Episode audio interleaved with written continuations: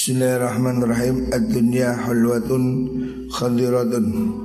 Man iktasaba fiha mala malan min hillihi wa anfaqahu fi haqqihi athabahu Allah alaih Qala Rasulullah sallallahu alaihi wasallam Ad-dunya utai dunya iku hulwatun manis khadiratun turkang api rupane. Wa inna Allah lan sutini Allah iku mustahdifukum oh enggak. Manik tasaba fiha nih man desabane wong ik ik tasaba golek-golek sapa fiha ing dalem dunia. Malan ing bondo min hilhi saking halal mal. Wa anfaqahu lan nafaqahaken sapa man u ing mal fi haqqihi dalam hakim mal. Azaba moko ganjar ing man sinten Allah Allah alihi ing atase mal. Wa auradahu lan nekaaken sapa Allah ing man jannatahu ing swargane Allah. Wa man nanutai sabane wong iku iktasaba nyupre sapa man?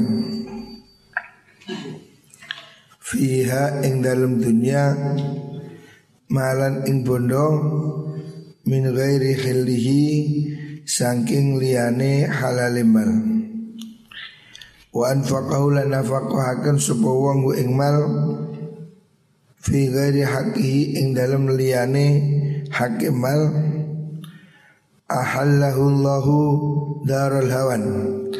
Ahallallahu ahallahu Allahu. Monggo bakal manggonaken lu ing man sinten Allah Allah darul hawani ing panggonane ino. Lan pirang-pirang wong kang kasemsem orang yang tertarik fi malillahi in dalam dunia ni Allah wa rasulihi lan rasulullah lau iku kutuiman annaru utawi neraka yaumal kiamati ing dalam dino kiamat. Rawahul Baihaqi hadis Rawahul Baihaqi. Di Rasulullah Sallallahu Alaihi Wasallam mengibaratkan dunia ini seperti buah-buahan yang manis. Buah-buahan itu seger, hijau, menyenangkan, tetapi segera layu. Ya, artinya tidak ada yang abadi. Buah apa jambu, buah apel kelihatannya ranum hijau manis. Kalau sudah dipetik tidak akan bertahan lama. Pasti akan segera rusak. Seperti itulah dunia ya. dunia ini tidak tahan selamanya. Pasti akan berakhir. Siapa yang hidup di dunia ini mengambil harta dengan cara halal dan dia belanjakan di jalan yang benar, dia akan dimasukkan Allah ke dalam surga. Sebaliknya siapa orang yang di dunia ini ngawur, cari harta tidak halal dan dibelanjakan di jalan yang tidak benar, akan dimasukkan Allah ke dalam neraka darul hawan, tempat kehinaan. Warubba mutakhawidin fi malillah wa rasuli lahum nar yaumal qiyamah. Banyak orang yang mengelola ya kepingin mengambil dalam harta Allah dan Rasulnya maksudnya harta-harta yang harusnya digunakan untuk jalan kebaikan dipergunakan secara tidak sah dia akan masuk neraka pada hari kiamat. Makanya harus hati-hati mengelola amanah harta wakaf, harta anak yatim. Jangan sembrono. Ya. Bab itu pertanggungannya berat di hari kiamat. Rawahul Baihaqi. Selanjutnya kala Rasulullah sallallahu alaihi wasallam Ad-dunya ardun hadirun. Ad-dunya utai dunyo Iku ardun bondo Hadirun kang hadir. Dunia ini Harta yang nyata Fakta. Ya kulu mangan minha sangking dunia Sop albirru wong bagus Wal fajiru lan wong kang lacut Siapa pun punya hak berkompetensi di dunia ini Orang baik, orang jahat Semuanya ambil bagian ya. Semua makhluk di muka bumi diberi kesempatan yang sama oleh Gusti Allah ya. Jadi dunia ini tidak memandang orang mukmin atau kafir semua diberi kesempatan ya. Di dunia Allah memberi mereka titipan harta ya. Disebut dengan ardun. Ardun sesuatu yang ya harta yang dipergunakan ya. Harta yang didapatkan di dunia ini bisa dinikmati oleh albar wal fajir orang baik orang jelek semua diberi rezeki tetapi wal akhiratu te akhirat iku wa'dun janji sodikun kang temen tapi kalau akhirat itu janji Allah hanya untuk orang mukmin. Yahkumu kang hukumi fiha ing dalam jan ing dalam akhirat sapa malikun ratu adilun kang adil. Yuhaiku menerakan sapa malik al haqqa ing perkara kang bener wa yubtilulan batalakan sapa al malik al batila ing perkara kang batal. Fakunu mongko ono sira kabeh iku abna al akhirati piro-piro anak akhirat. Wala takunu lan ojo ono sira iku abna ad dunya piro-piro anak dunia. Fa inna kullu ummin sedune saben-saben ibu iku yat bau anut ha ing ummin Sopo waladuha anake umun nah. Jadi dunia ini kata Rasulullah Sallallahu Alaihi Wasallam semua orang diberi bagian. Makanya tidak heran orang-orang kafir mungkin hidupnya di dunia ini malah lebih mewah. Orang-orang yang jahat bisa jadi di dunia ini dapat kesempatan lebih hebat koruptor ini orang-orang jelek ini oleh Allah masih diberi kesempatan ya baik buruk semua orang diberi kesempatan di dunia tetapi akhirat diberikan hanya oleh orang yang akan diberikan pada orang yang dijanjikan oleh Gusti Allah. Pengadilan yang benar ya di akhirat itu. Tidak ada orang bisa menipu, tidak ada yang bisa lagi korupsi, tidak ada lagi yang bisa nyuap ya. Pengadilan Allah ini pengadilan yang maha adil ya. Hendaknya manusia ini sadar soal ini kata Rasulullah sallallahu alaihi fakunu abna al akhirah jadilah kamu ini anak-anak penghamba Allah yang mengharapkan kehidupan di akhirat ya. Jangan jadi anak-anak dunia. Hiduplah kamu untuk jangka yang lebih tinggi Yaitu kehidupan di akhirat. Jangan hanya mencari kehidupan dunia. Diibaratkan kanjeng Nabi Dunia ini ibu, akhirat juga ibu. Anak-anak dunia ya ikut ibunya hanya urusan dunia. Anak-anak akhirat mengikuti ibunya masuk ke surga Ruahu Muslim. Ad-dunya daruman la darolah. Ad-dunya utai dunya iku daruman omai wong La daro kang ora ana omai ku maujud lahu kedwiman Dunia ini rumah untuk orang yang tidak punya rumah. Dia Wa maluman la mala lahu. Wa maluman lan bondoni wong la mala kang ora ana bondo iku maujud lahu kedue man. Walaha lan maring mengkono dunya yajma'u ngumpulaken sapa man wong la akla kang ora no akal iku mujud lahu kedue man maksudnya dunia ini ya tempat tinggal yang sementara. Tempat tinggal selama-lamanya itu adalah surga. Dunia ini tidak ada yang abadi.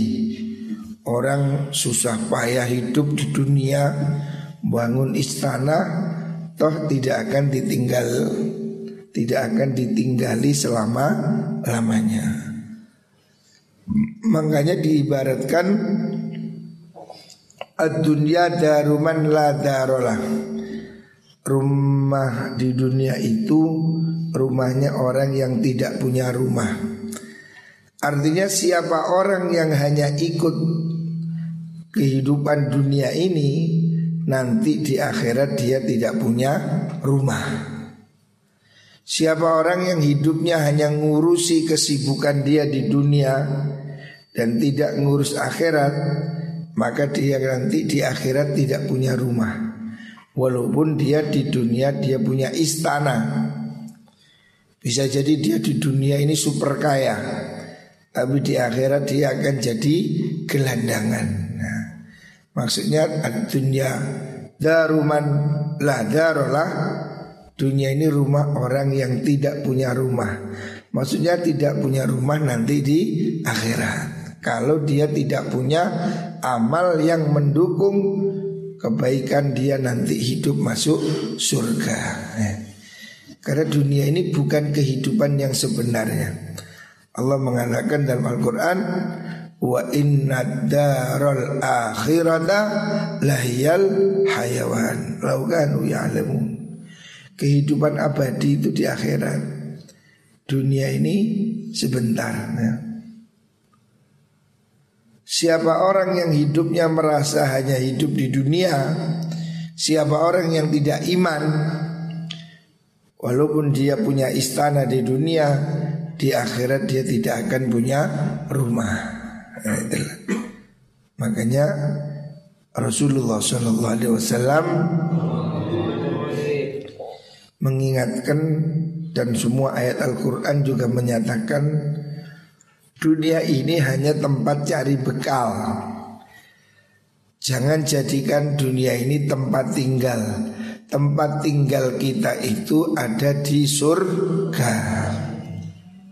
Kita ini semua akan berangkat ya, Cepat atau lambat Manusia ini akan menjalani kehidupan sebentar di dunia Setelah itu tempatnya adalah surga atau neraka keabadian itu di situ. Dunia tidak abadi. Dunia ini hanya tempat cari bekal. Makanya Allah mengingatkan dalam Al-Quran Wa tazawwadu fa inna taqwa Carilah bekal Namanya cari bekal ini kan mau pergi ya Cari bekal Allah tidak menyuruh kamu tinggallah di dunia kamu di sini ini disuruh watazawwadu carilah bekal. Artinya kamu akan berangkat pergi, carilah bekal.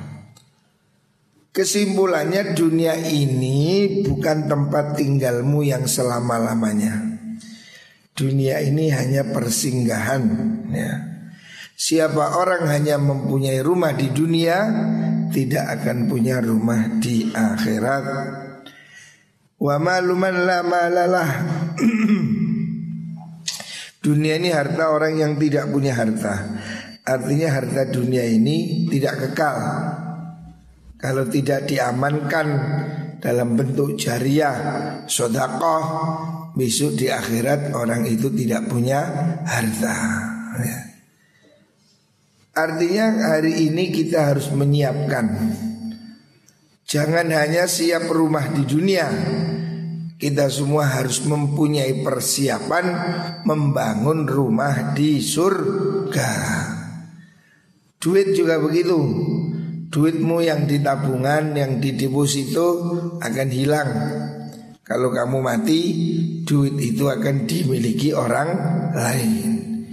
Tapi duit yang kamu miliki duit yang kamu sodakohkan Duit yang kita wakafkan, kita jariahkan Itu akan jadi uang kita Menjadi nikmat kita besok ketika kita di akhirat. Makanya Bersiaplah untuk kehidupan setelah kematian Bersiaplah, carilah bekal, bangunlah rumah untuk keabadian kelak di surga. Muka-muka kita semua bertemu di surga. Jadi dunia ini tidak abadi. Selama apa pun di dunia, semua orang pasti akan mati. Kaya raya apa pun di dunia, hartanya tidak akan dibawa. Orang mati tidak membawa peti. Orang mati bahkan kantongnya aja tidak ada. Orang mati tidak pakai baju, pakai kafan Tidak ada kantongnya. Sedikit pun duitnya tidak akan bisa dibawa Tetapi duitnya yang dijariahkan Duitnya yang telah dibuat sodakoh duit yang diwakafkan itu akan dinikmati dia setelah kehidupan di akhirat nanti. Makanya jangan hanya mikirkan rumah di dunia, pikirkanlah rumah kita kelak di surga. Jangan hanya naruh deposito di dunia, taruhlah deposito untuk hidup di surga. Hadis ini rawahu Ahmad. Ya. Walaha yajma'u man la aklala orang yang hanya hidup untuk dunia itu orang yang tidak ngerti apa-apa. La aklala kalau orang itu ngerti pasti ya hartanya disedekahkan dijariahkan diwakafkan karena itulah yang dia akan nikmati kelak di surga. Sementara harta yang di dunia yang ditumpuk-tumpuk ada orang punya harta triliunan toh dia hidup pun pasti akan mati. Setelah mati buat rebutan. Hari ini di pengadilan ada kasus gugatan keluarga Eka Cipta Wijaya pemilik usaha Sinarmas. Itu orangnya padahal umurnya panjang Eka Cipta ini mati meninggal usia 92 tahun Hartanya warisannya berapa? 600 triliun Ngerti triliun Hah? Satu miliar berapa? Satu miliar itu seribu juta. Seribu miliar namanya satu triliun. Ini orang punya 600 triliun. Berapa miliar? 6 ribu miliar. Masih 6 ribu miliar. Hmm? Satu triliun sama dengan Seribu miliar. Lain 600 triliun 600 ribu miliar uh, Duit Tapi apa yang terjadi? Hari ini gugatan di pengadilan Anaknya berapa? Tujuh atau berapa? Rebutan sengketa di pengadilan Jadi dunia sebesar itu nggak ngefek bagi bapaknya mati dia sudah selesai. Hartanya dibuat rebutan. Anaknya sekarang sengketa di pengadilan. Nah ini contohnya. Kata Rasulullah Sallallahu Alaihi Wasallam, dunia ini dikumpulkan oleh orang yang tidak punya akal. Artinya kalau dia sadar, umpamanya dia beriman, 600 triliun itu diwakafkan lah 100 triliun Bikin seribu masjid Seribu pesantren Wah itu kaya raya dia di surga Tapi kalau ditinggal di dunia Ya sudah Berujung ke pengadilan. Kalau sudah masuk pengadilan ya Alamat ini. Alamat semuanya babak belur. Ya sudah uang lawan uang. Yaitu bancaan. Habislah harta itu sia-sia. Makanya kumpulkanlah di dunia ini bekal Kita mencari bekal di dunia ini untuk dibawa masuk ke surga Jadi dunia ini harus kita nikmati sampai di surga Jangan hanya di dunia Makanya yang punya harta taruhlah di bus itu yang aman. Di mana? Di masjid, di musola, di pondok. Bangunlah kebaikan. Itu yang akan kita nikmati besok di surga. Rawahul Baihaqi. Ini. Rawahu Ahmad an Sa'isa. Selanjutnya kala Rasulullah sallallahu alaihi wasallam Ad-dunya kulluha mata'un wa khairu mata'id dunya al-mar'atu salihah rawahu nasai Ad-dunya utawi dunya kulluha sakabehane dunya iku mata'un. Kesenangan dunia ini hanyalah kesenangan ada. Walaupun kelihatannya kemewahan Tetapi disebut dengan mataun. Mataun itu sesuatu yang rendah Sesuatu yang hanya untuk kesenangan Wa khairu mata'id dunya Utai loy bagusi bondo dunia. Iku almar'atu wong wadon. As-salihatu kang salihah. Ya. Dunia ini penuh kesenangan ya. Orang dunia ini harta itu akan membuat kamu jadi bisa bersenang-senang walaupun mungkin belum tentu bahagia. Dunia ini bisa untuk membeli kemewahan. Lalu kamu punya duit 500 miliar, kamu bisa beli rumah, hotel, apartemen, dan isinya. Kemewahan bisa dibeli di dunia dengan uang. Uang bisa untuk membeli kemewahan tapi bukan kebahagiaan. Artinya tidak selalu orang yang kaya itu mesti bahagia. Ya ini keluarga Eka Cipta itu harta 600 triliun anak itu enak-enakan detail apa gak usah tukaran masing-masing kan dapat berapa ya kurang lebih 80 triliun lah kurang enak ya apa? Kita aja punya 80 ribu is seweneng kok. Itu 80 triliun. Bayangkan masih gugatan masih tengkar. Padahal lo gak usah bertengkar. 600 triliun anaknya 7 akarnya ngetum sih. Wong situ oleh bira berarti. Omongannya kadik warisan hukum hukum apa istilahnya? Hukum Indonesia lah. Minimal dapat 90 triliun kan. Emang dulu sih gak terima Gegeran Nah pengadilan Ya Orang punya dunia ini Yang mestinya menyenangkan Bisa jadi malah jadi Perpecahan pertengkaran Dunia ini hanya perhiasan. Nah, Dan perhiasan terbaik di dunia itu adalah istri yang solihah ya. Dari macam-macam kesenangan dunia. Itu yang paling menyenangkan. Kamu hidupmu nanti akan bahagia Kalau kamu punya istri solihah. Tapi kalau kamu dapat istri tidak solihah Walaupun kaya mungkin kamu tidak bahagia Duitmu wakeh. Tapi bujumu Mohon maaf Balon Anda gendeng kamu jadinya ya. Bujumu Watus Akhirnya ini gue mau lanang mali.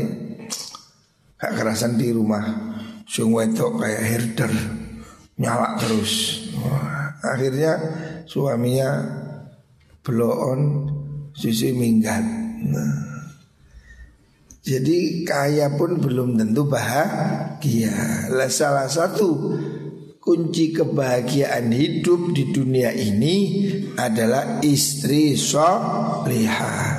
Makanya Sayyidina Ali menafsiri doa Rabbana atina fid dunya hasanah. Fid dunya hasanah ini kata Sayyidina Ali yang dimaksud di antaranya adalah almar'atu solihah. Istri solihah itulah bagian dari kenikmatan hidup dunia. Kita ini mohon pada Allah minta diberi kebaikan hidup di dunia wa fil akhirati hasanah. Di dunia hasanah itu ya banyak hal. Di antaranya istri yang solihah. Di akhirat hasanah bidadari ya. Jadi istri ini salah satu faktor penting. Makanya berhati-hatilah memilih pasangan. Karena kalau kamu hidup ini tidak dapat istri solihah Istri yang wah penuh masalah, penuh kasus Walaupun mungkin kamu punya uang tapi kamu tidak akan bahagia. Banyak kan kasus rumah tangga artis yang sudah kaya mewah ya tetap cerai. Rumah tangga menteri, rumah tangga orang hebat materi. Secara materi mereka hebat tapi hatinya tidak bahagia. Makanya banyak kasus perceraian. Artis, uh banyak sekali. Artis cerai, cerai, cerai, cerai.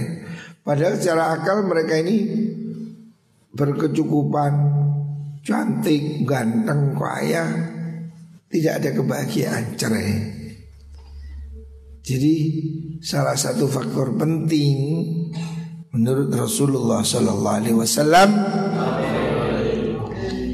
kebahagiaan hidup ya. Dalam hadis yang lain kanjeng Nabi mengatakan ada empat indikator kebahagiaan hidup itu. Arbaatun min saadatil mar'i. Kebahagiaan orang itu ada dalam empat hal. Yang pertama antakuna zaujatuhu solihah.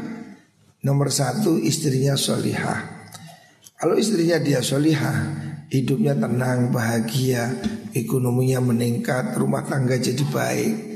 Sebab laki-laki ini perlu rumah tangga ini untuk kedamaian ya. Laki-laki ini ibarat petarung bertempur di medan kerja Laki-laki ini perang dalam kehidupan nyata sehari-hari cari nafkah Dia harus pulang untuk tempat berlindung. Laki-laki ini perlu tempat damai di rumah. Kalau rumahnya tidak damai Hidupnya tidak bahagia. Karena apa? Di luar di luar rumah Dia sudah susah payah Berjuang mengalami Tabrakan gonjangan ya. Hidup ini kan tidak mudah. Laki-laki itu perlu rumah yang teduh untuk beristirahat dari perang kehidupan ini. Suami-suami ini kan harus perang, cari nafkah, cari ekonomi, cari wah, di luar rumah itu dia harus bertempur. Pergulatan mencari nafkah ini kan tidak mudah. Yang ngocek, yang nyopir, yang nguli, yang ini kehidupan luar yang keras. Dia perlu beristirahat di rumah yang tenang. Lah kalau di luar rumah dia perang Masuk rumah perang lagi Wah ya cepet tewas ini. Di luar udah perang Hidup susah Toko oma Perang bebuju nih Waduh Kayak lebu oma Harus dipantri Itu kan dia Lapo mangan kayak di Apa kapal kepak kapal kepak. Waduh. Waya mulai waya itu huru Tak di pandelian pengkerengan. Waya cepat tewas ini orang Makanya Nabi mengatakan indikator bahagia itu nomor satu istri salihah. Ketika sudah kita pulang dari kerja capek payah Nyampe di rumah dibukakan pintu Istri tersenyum langsung memeluk Wah nyes langsung Adem Wah. Kebahagiaan sederhana bagi laki-laki yang pulang ke rumah itu Dibukakan pintu oleh istrinya Istrinya buka pintu menyambut. Wah ini akan kesusahan hidup di luar langsung sembuh. Tapi kalau dia sudah kerja susah payah capek Nyampe di rumah istrinya gak ngereken nikel handphone. Ya Kan saya ingin ngomong wedok itu cekelane handphone. Sing lanang teko wis gak ditoleh. Wis ketek ketek wedok saya gitu londasi tambah cilik jebolannya tambah gede Dino ini terus Sing lanang teko gak ditoleh. Oh, hmm. Si Sing lanang yo Dek. Hmm. Ini mana? Gue ini terus. Sing lanang bu nanti semua ini. Ini yang menyebabkan rumah tangga nggak bahagia itu. Rumah tangga ini hari ini dirusak oleh handphone. Kalau dulu rumah tangga itu dirusak oleh televisi. Suaminya datang, istrinya nonton TV. Kak ngoleh. Assalamualaikum. Ah mlebu ngene ndelok ngene aja wedok. Sing lanang gak dipenting. Wastu TV lebih penting. Hari ini banyak istri yang menganggap HP lebih penting. Saya melihat banyak itu. Walaupun makan berdua sama suaminya. Tapi sing wedok yang ini, sing lanang yang ini bisa. Dep depan tapi hati ini bodoh beda. Agak keliru iku sing wedok yo pacaran, sing lanang pacaran bisa nih. Duduknya berhadapan tapi hatinya bersingkuran. Nah, Makanya penting Faktor istri solihah ini penting. Saya punya teman istrinya ini hebat Menteri Cerai juga. Saya bilang kenapa kamu kok cerai? Kamu kan bisa nambah istri aja Jangan cerai. Gak bisa Gus. Dia minta cerai Padahal istrinya ini manajer satu miliar Kaya raya Pointer Lulusan Amerika tapi suaminya nggak bahagia, cerai. Datang ke sini cerita saya sudah lama. Gus saya cerai. Uh saya kaget. Istrimu itu wanita hebat di Indonesia yang bisa dihitung hanya dengan jari ini. Tidak lebih dari ini istri dia itu. Wanita top di Indonesia. Sejak dulu langganan jadi menteri. Dan dulu dia CEO-nya Astra Zaman dulu tuh gajinya sudah satu bulan satu miliar. Cuman biyen. Ini wanita hebat. Di Indonesia itu bisa dihitung pakai tangan, pakai jari ini. Tapi suaminya cerai. Teman saya suaminya. Padahal suaminya ini dulu anak gubernur juga. Cerai mereka rumah tangganya kandas. Sekarang suaminya nikah lagi sama orang biasa. Ini satu contoh bahwa sehebat apa pun istri mau profesor tapi tidak akan membahagiakan suami kalau dia bukan wanita solihah.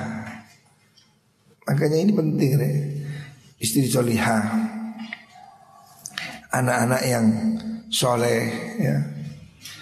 Auladu abror Anak-anak yang baik Ini faktor penentu kebahagiaan ada orang walaupun kaya, anaknya pinter, tapi kalau anaknya tidak berbakti, hidupnya pasti akan menderita. Saya kemarin baru dapat kabar di daerah mana Kalimantan ada orang punya anak cuma satu. Disekolahkan susah payah, ibunya janda guru. Dia ibunya berusaha susah payah mendidik anaknya pinter sampai sekolah di Amerika. Di Amerika dia anaknya juga memang pinter, dapat kerjaan enak, menikah sama orang Amerika. Ibunya yang satu-satunya ini kemudian kan waktunya pensiun Dia kepingin hidup ikut anaknya di Amerika Anaknya cuma satu dan di sana anaknya juga sudah sukses Ibunya pensiun berencana menjual harta di sini Mau ikut anaknya ke Amerika Tapi apa kata anaknya yang di Amerika? Dia bilang minta maaf Keluarga kami budaya Amerika tidak bisa nerima ibu dalam rumah tangga mereka nggak mau nerima ibu di dalam rumahnya. Budaya orang Amerika nggak mau hidup sendiri-sendiri. Kalau bapaknya tua ke mana? Ya dititipkan ke panti jompo. Jadi orang tua di sana itu banyak menderita karena anaknya tidak mau merawat orang tua itu sedikit sekali. Makanya di luar negeri ini banyak panti jompo. Panti jompo itu kayak panti asuhan tapi untuk orang tua. Jadi anaknya lebih seneng bayar bapaknya, ibunya taruh ke panti jumbo kayak pondok lansia gitu, bayar biar dirawat orang. Makanya permintaan perawat di luar negeri masih tinggi. Di anak Indonesia ke, ke Eropa, ke Belanda, ke mana Yang banyak jadi perawat Itu perawat orang tua-tua itu Di Hong Kong Rata-rata anak-anak nggak mau merawat orang tua. Jadi kalau bapaknya udah tua, dikirim ke panti jumbo. Kalau tidak begitu ya disewakan rumah tapi dikasih pembantu. Sudah anaknya ngurusi keluarga. Nggak mau hidup serumah dengan dengan orang tua itu nggak mau. Lah ini dilakukan ada orang orang Kalimantan daerah mana itu Kapuas anaknya di Amerika, ibunya ini sendiri kepingin pensiun ikut anaknya yang disekolahkan dengan susah payah sampai sekarang kerja di Amerika. Jawaban anaknya, mohon maaf, budaya kami di Amerika tidak bisa menerima hadirnya orang tua di dalam rumah.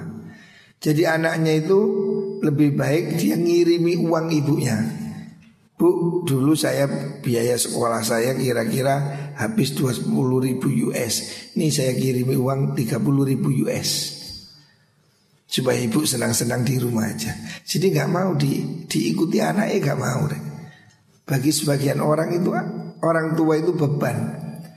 Padahal dia dulu waktu lahir belum melek, belum bisa jalan, yang rumah siapa? Ibunya. Kamu bayimu biar mencret elek di digendong, dikudu-kudu sampai ibumu nggak bisa tidur demi kamu bisa tidur. Tapi setelah anaknya jadi dewasa, ibunya lemah, ibunya disia-sia. Makanya Rasulullah Shallallahu Alaihi Wasallam mengecam keras ya Rasulullah ngancam siapa anak yang punya ibu bapak sudah tua dan dia tidak peduli dijamin tidak bisa masuk surga. Tidak bisa. Surga tertutup bagi anak yang durhaka pada orang tua. Makanya indikator bahagia itu istri soliha, anak-anak yang baik, teman-teman yang baik, dan rezeki yang ada di rumah.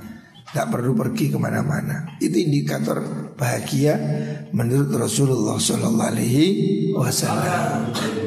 Nah, jadi ini penting. Semuanya anak-anak ini berhati-hatilah memilih calon istri. Kalau yang perempuan berhati-hatilah memilih calon suami. Sebab itu akan menjadi salah satu faktor penting kebahagiaan hidup di dunia. Muka-muka semuanya dapat istri yang solihah. Solihah ini nopo ayu, yo ayu barang. Gak ayu yo, oh yo, yo kurang kan, kurang solihah bisa. Ya. solihah ini kan artinya kan bagus, ya bagus yo, akhlaknya bagus, rupanya bagus, nggak tambah bagus. Ya. Bukan berarti istri solihah itu harus jelek, yo enggak solihat dan cantik jelita nah, itu lebih afdol suki bisa tambah saya tapi jangan kamu jadikan cantik sebagai tujuan utama sebab cantik itu pasti akan hilang Wis tak wayu saiki ono arek umur 20 tahun mentar-mentar cuantik wae nol wilap. Hmm. Lah umur seket Iya londot. Hmm. Umur pitung bolu. Waduh. Medeni.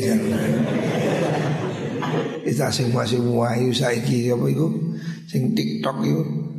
Ayu sapa Hana, Hanifah mesti ro arek iku krungu jan. Orang ayu sapa iku? Ngilap Siapa jadi Hana Hanifah Wah lek kudungan Masya Allah ah, Bila soalan cekak La ilaha illallah Lo wahyu yang ngono Lek wis mate Sopo sing ngarep Ayo Ambungan di kumayiti kau Tapi kalau istri solihah akan membuat hidupmu akan bahagia. Muka-muka kabeh mendapat istri yang solihah atau suami yang soleh.